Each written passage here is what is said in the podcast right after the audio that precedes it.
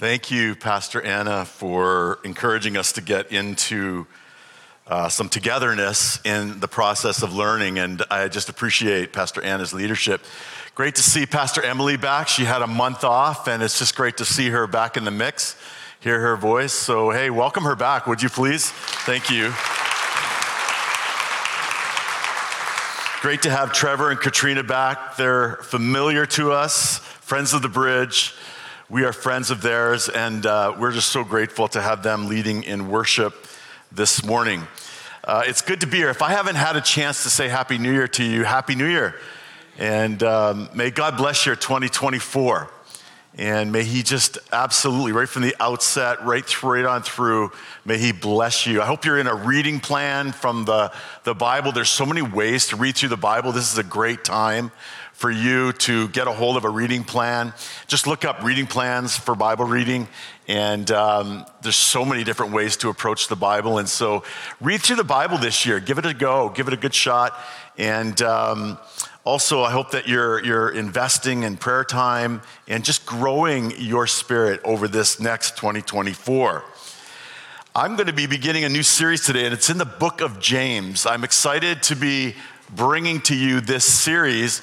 It's kind of where the rubber meets the road as it would relate to Christian faith. And it's that place where that which we talk about needs to become real. And the book of James is all about that. It's all about that which we talk about needing to become real. And there is faith, but then there is the working out of your faith. And the book of James is all about that the working out of your faith. It was written by Jesus' brother, James. And uh, it was, it was uh, written by him uh, sometime later uh, in the history of the beginning of the church. And it was for us to teach us how to live through several different scenarios and how to, to gain from God's wisdom, how to ask God for wisdom and to sort of make into practice what it is that we believe. So, our first text for this morning comes from James chapter 1, verses 2 through 6. Initially, there's an introduction and then there's a teaching. And what I want to do is, I want to read the text and then we'll go through a teaching on the text this morning. So, here's what James says James says, Consider it pure joy, my brothers and sisters, whenever you face trials of many kinds, because you know that the testing of your faith produces perseverance. Let perseverance finish its work. Uh, sorry, let finish, sorry, let perseverance finish its work so that you may be mature and complete, not lacking anything. If any of you lacks wisdom, you should ask God, who gives generously to all without finding fault, and it will be given to you. But when you ask, you must ask and believe and not doubt. Because the one who doubts is like the wave of the sea, blown and tossed by the wind. And that whole concept of being blown and tossed by the wind is indicative of a lack of maturity. Jesus uses the phrase, Paul uses the phrase, this idea of being tossed and blown by the wind meaning there's no roots, meaning you're affected by circumstances and you're moved by them. And by moved, I mean you are, you are unhinged, if I might say. You are unhinged by circumstances. And what James would say to us is that we ought not to be tossed to and fro by the wind, but rather we ought to be stolid or solid that we ought to be rooted. And maturity looks like that. Maturity is not moved based on circumstances. In fact, maturity is a process of being unmoved while trusting in God. And so he lays that out for us and gives us a picture of what maturity looks like. The book of James, all throughout, is a book about Christian being or Christians being mature. So the message of James is that those who have truly truly been saved by the gospel must manifest that salvation in practical ways in their lives. A transformed life of love for others should be the result of God's love in you. The grand theme of this book of James is wisdom. And much like the book of Proverbs in the Old Testament, James should be seen as an example of Jewish wisdom literature. You know, if you read through the Proverbs, you get all these tidbits of, of beautiful wisdom that you can build and frame your life around. James is the New Testament version of that. It really is. And James should be seen as the example of that. Wisdom in Jewish tradition and scripture does not refer to intelligence in a strictly intellectual way, but rather in upright living. The kind of wisdom that Proverbs brings us, or the kind of wisdom that James brings us, is wisdom that leads to upright living or righteous living or doing the right thing. That is the kind of wisdom that is being referred to in the wisdom literature of the Bible. So to live wisely is to act out with humble integrity. So the letter of James enables God's people to flourish as they journey through life in this fallen world in which we're in. The fallen world represents circumstances and brokenness and, and trials and tribulations. And it's, we're steeped in that in our humanity. And James is encouraging us to flourish in the midst of our brokenness. Very important. Throughout the whole book, he's emphasizing this over and over and over again. It's for those who, those sinners, have been redeemed by Christ. Indeed, Jesus himself is the true ultimate embodiment of wisdom. He's the one who became for us the wisdom from God the righteousness, the sanctification, and the redemption. It's interesting that Jesus' brother, Jesus' brother James, sees in his sibling that he was God's answer for humanity, not just in terms of what he did on the cross, but in terms of the wisdom that he shared with his disciples. And James picks up on that and becomes a perpetuator, or, one who perpetuates that wisdom.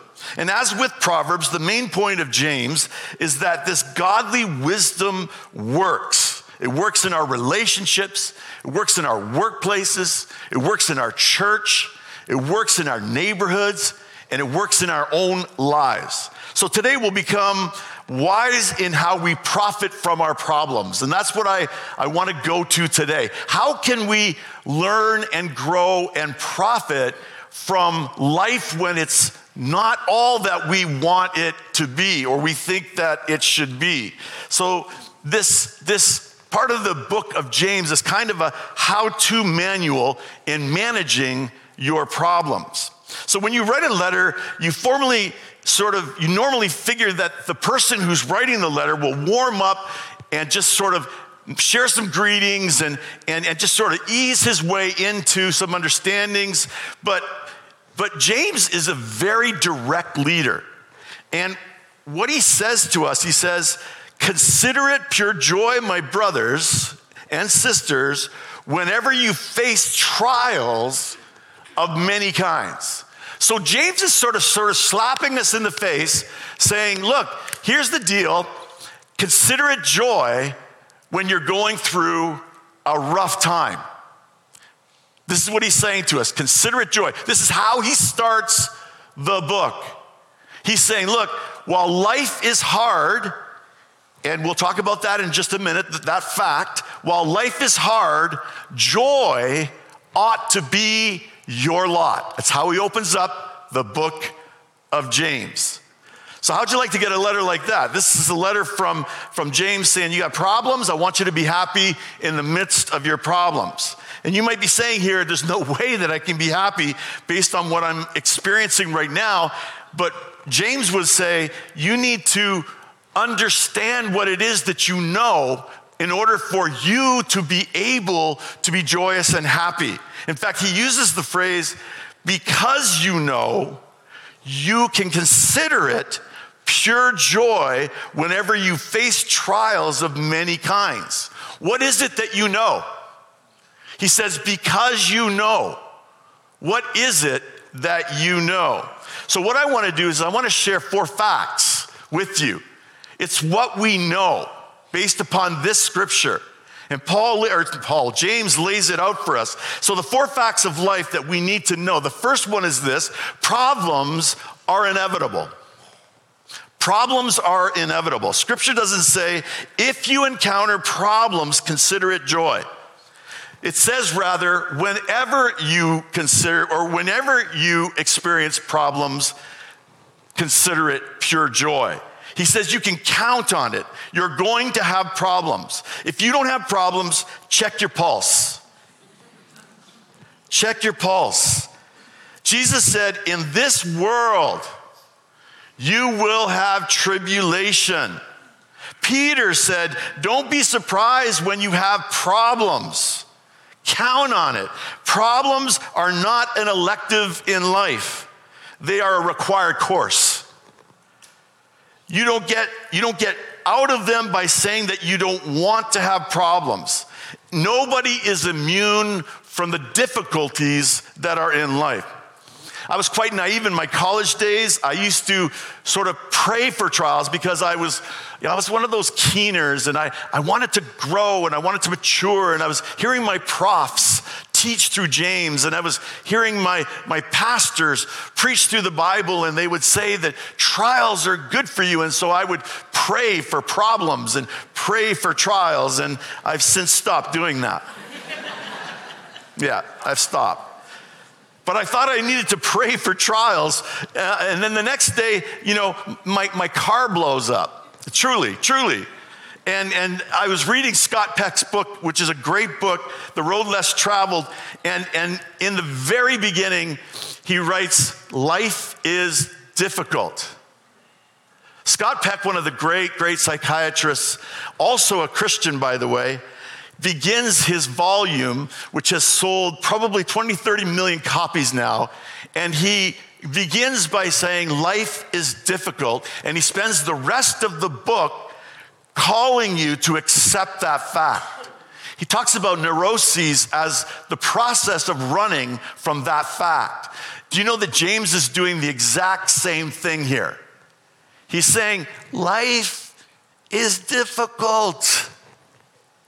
It's difficult. So, what are we going to do? How are we going to benefit and prosper from that which is difficult? So, the first thing we learn, the fact of life is, is that problems are inevitable. The second thing we learn is that problems are unpredictable. He says, whenever you face problems, and that word face in the Greek is peripepito. And it literally means to fall into unexpectedly.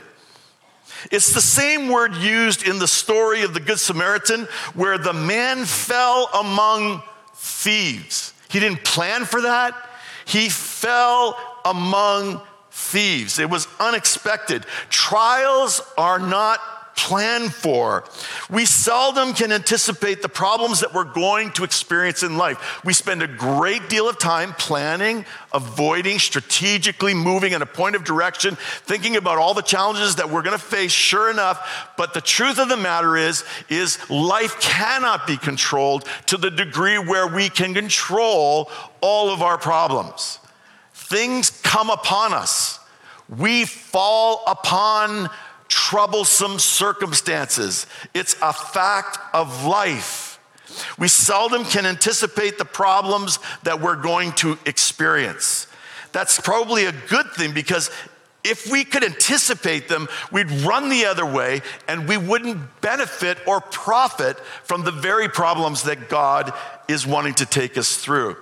The story of a guy who was riding the New York subway for the very first time. He got motion sickness standing there and he was cramped next to the, to the door that he was to exit, and the subway stops suddenly. The door opens. He loses his lunch over everyone who is standing there.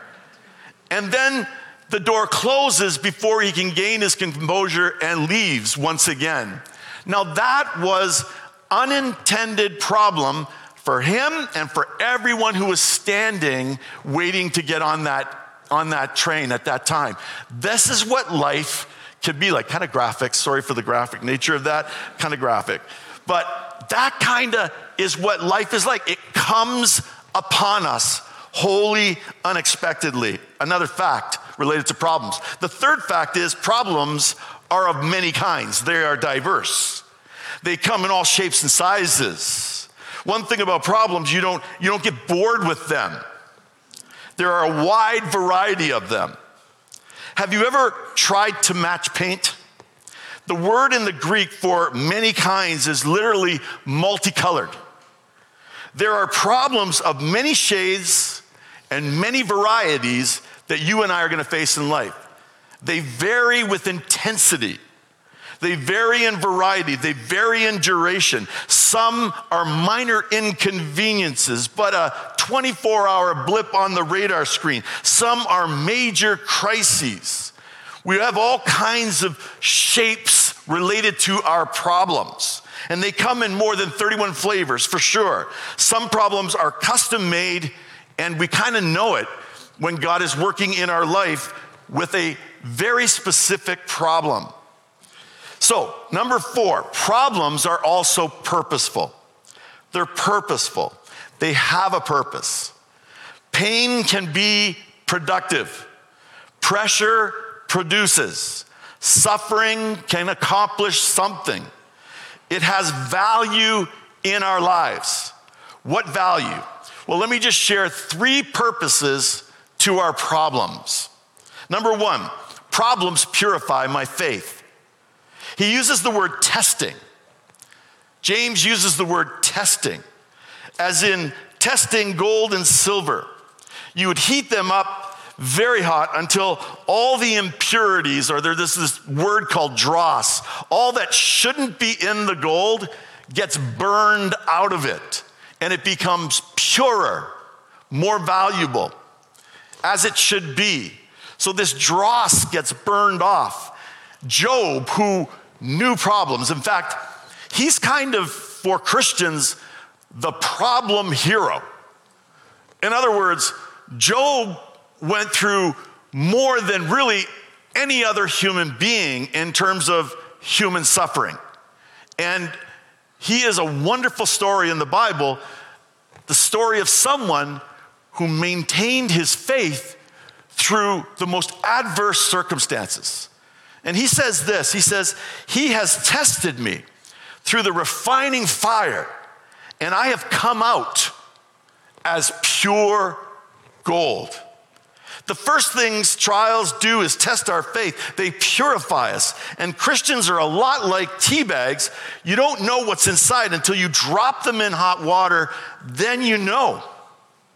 Your faith develops when things don't go as planned. Your faith develops when you don't feel like you're doing, uh, you're sorry, what's what you don't, sorry, you don't feel like you're in the place and or doing what is right. It purifies your faith, these circumstances. Christians are like steel. When they're tested, they come out stronger. The three year journey through COVID which we all experienced, and through the church being built, was definitely a testing time. I remember in the fall of 2020, we were into the COVID season, and I think it was actually the fall of 2021. It was, we were actually already into it for well over a year. And we had a gathering of leaders, and we were going to be meeting at a church that wasn't ours during a time that wasn't ours, three o'clock on a Sunday afternoon, a dreadful time apparently. And then we were also not going to be meeting in our own place, but another person or another church. And so there were so many things that were adverse, if I could say. And what I shared with the leaders back then in that fall of 2021 was we're going to see what we're made of as a church we're going to see what we're made of as a church. Rarely does a church have an opportunity to actually see what they're made of And so we, we learned a lot about ourselves, collectively as a church, individually as people, as we made our way through a season that was surely less than ideal. And I won't share with you entirely all that we learned, but we learned that we had some growing to do, some maturing to experience. So, number two, related to the purposes of our problems and, and how God uses problems in a very purposeful way. Problems fortify our patience. The testing of your faith develops perseverance, the text says. He's talking about staying power, not a passive patience, but a staying power. He's talking about endurance, the ability to keep on going, the ability to hang in there. And, and the Greek here literally says it's the ability to stay under pressure. It's the ability to stay under pressure. We don't, we don't like pressure. We prefer Disneyland. We do. But God uses problems and pressure in our lives to teach us how to handle it, how to bear up under it, how to not give up. And there was a time in my life where I prayed for patience, as I've shared, and the problem certainly did get worse. But finally, after a while, I realized that I was becoming more and more patient. I was becoming stronger in bearing up under adverse circumstances. How does God teach you patience? By everything going your way? No. God teaches you patience in a traffic jam. He teaches you patience in a grocery line. Actually, he teaches you patience at those self checkouts. That he teaches you check, yeah, there may not be a line anymore, but those self checkouts, they're from the pit, honestly. They, no, I'm kidding, I'm kidding, I shouldn't say that. But, but, but they're, they're so challenging at times. But anyway, we live in a comfortable and convenient society. Everybody wants it now. If I can't have it now, then forget it. But endurance, it actually is built up as we experience and have to exercise patience, even in the infinitesimal or apparently innocuous things that we experience on a day to day basis, like self checkout machines. Number three, problems sanctify our character. That word sanctify is a religious sounding word. It simply means purifies or it means to make holy, which means to make more like Jesus. To make more like Jesus. So problems make us more like Jesus in our character. They make me like Jesus. They help me to mature. They help me to grow. The testing of your faith, the text says, produces perseverance that you may be mature and complete, not lacking anything. Not lacking anything. That's God's long range goal. His ultimate purpose is maturity. God wants you to grow up, He wants you to mature in the Christian life, character is the bottom line. So many Christians I talk to have absolutely no idea what God's agenda is in their life, and I can tell you simply it's to build your character. God's agenda, His plan in your life, is to grow you to become more and more like His Son, Jesus. And He uses a variety of circumstances to move us along towards that reality. Through the word of God in John 17, 17, it says, Sanctify them through thy truth. Thy word is truth. And in James chapter 1, 22 to 25, it says, The word makes us like Jesus. It builds our character, it matures us. But even if you read the Bible two hours a day, how many hours of your life you're, you're not reading God's word, God demands even more in this second way that through your problems, you glorify Him through personally growing. You glorify Him through personally growing. In other words, you, you, you, bring, you bring the spotlight to God as you let people know that He is carrying you through.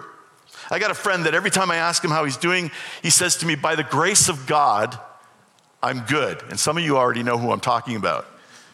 By the grace of God, I'm doing well, Pastor. And what he's saying by saying that is, it's God who gets me through.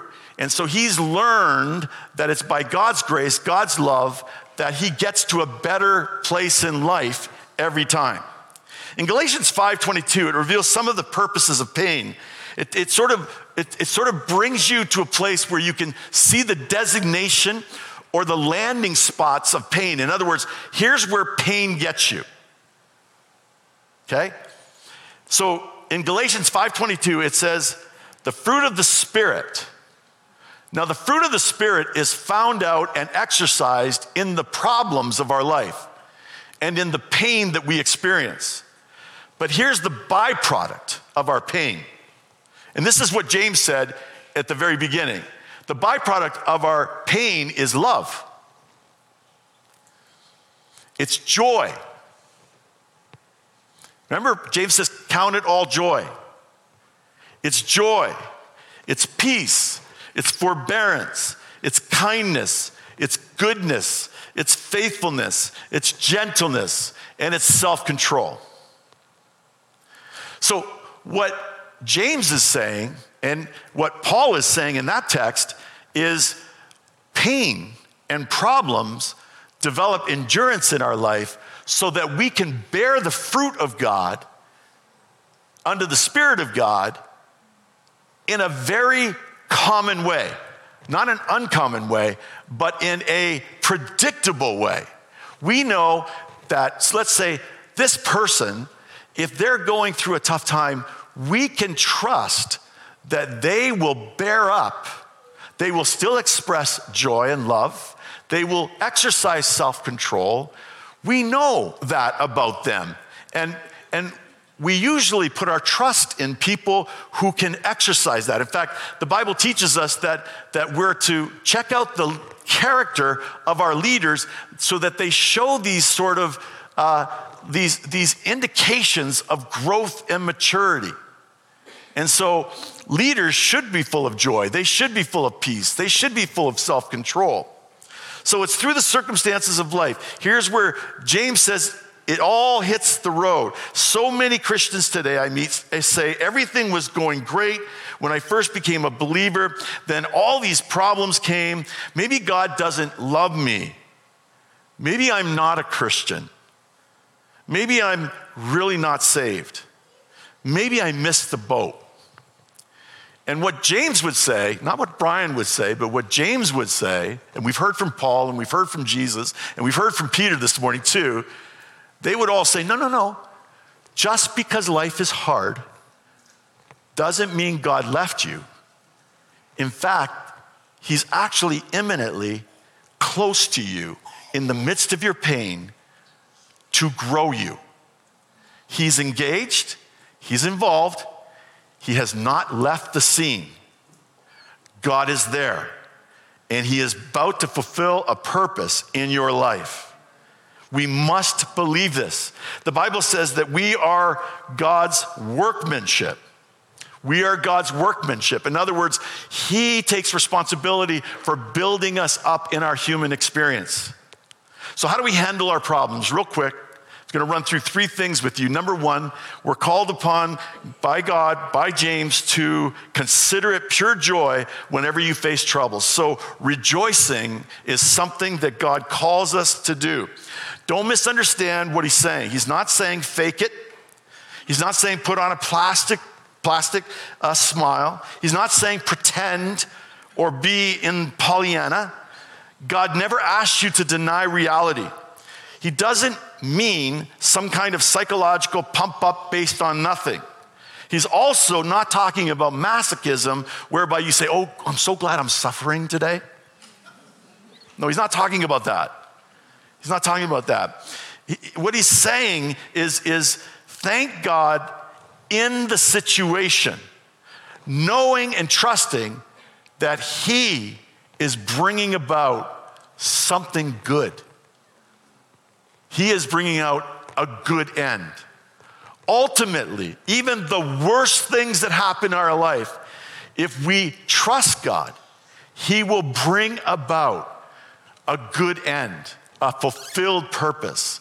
He never, ever wastes our pain or our losses. Ever.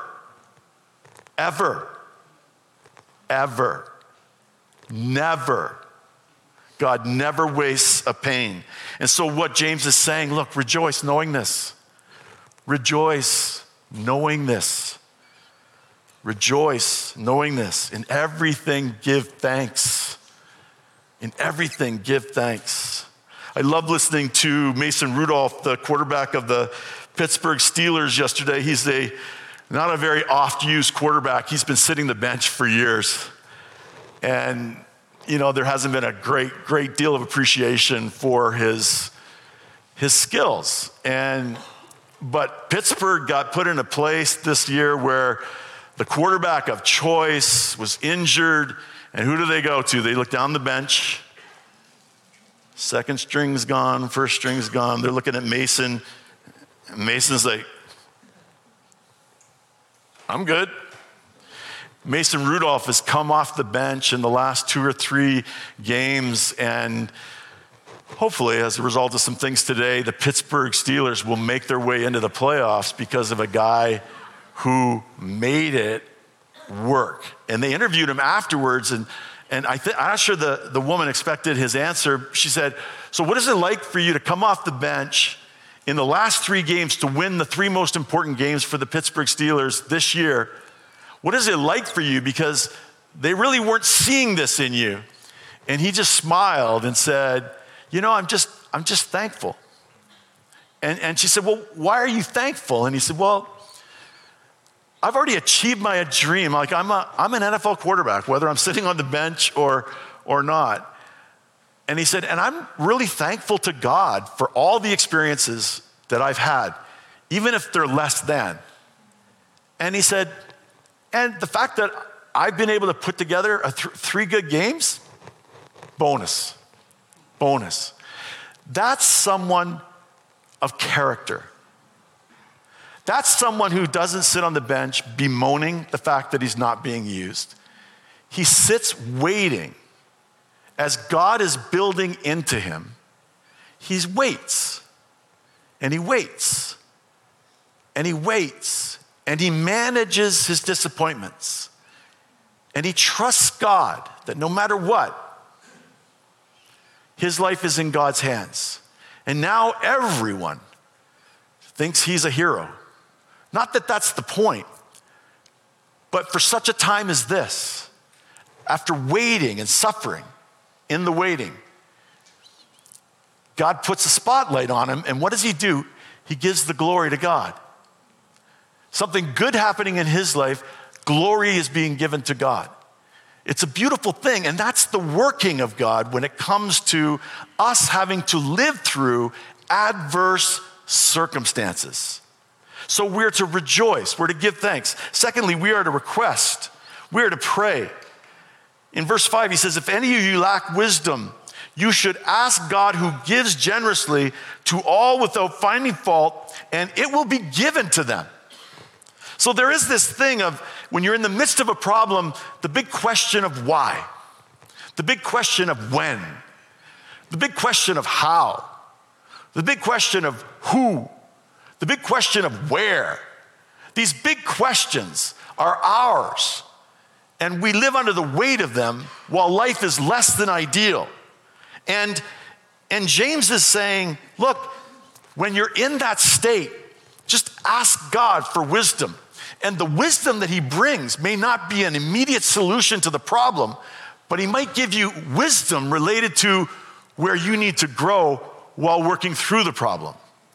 Or he might give you wisdom as to what he's really doing in the grand scheme of things.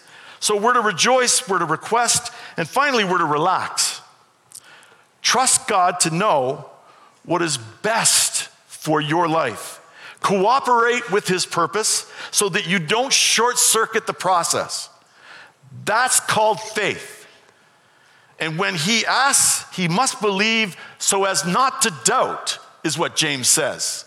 So when we ask for this wisdom, we don't doubt. We wait patiently for God to do his work.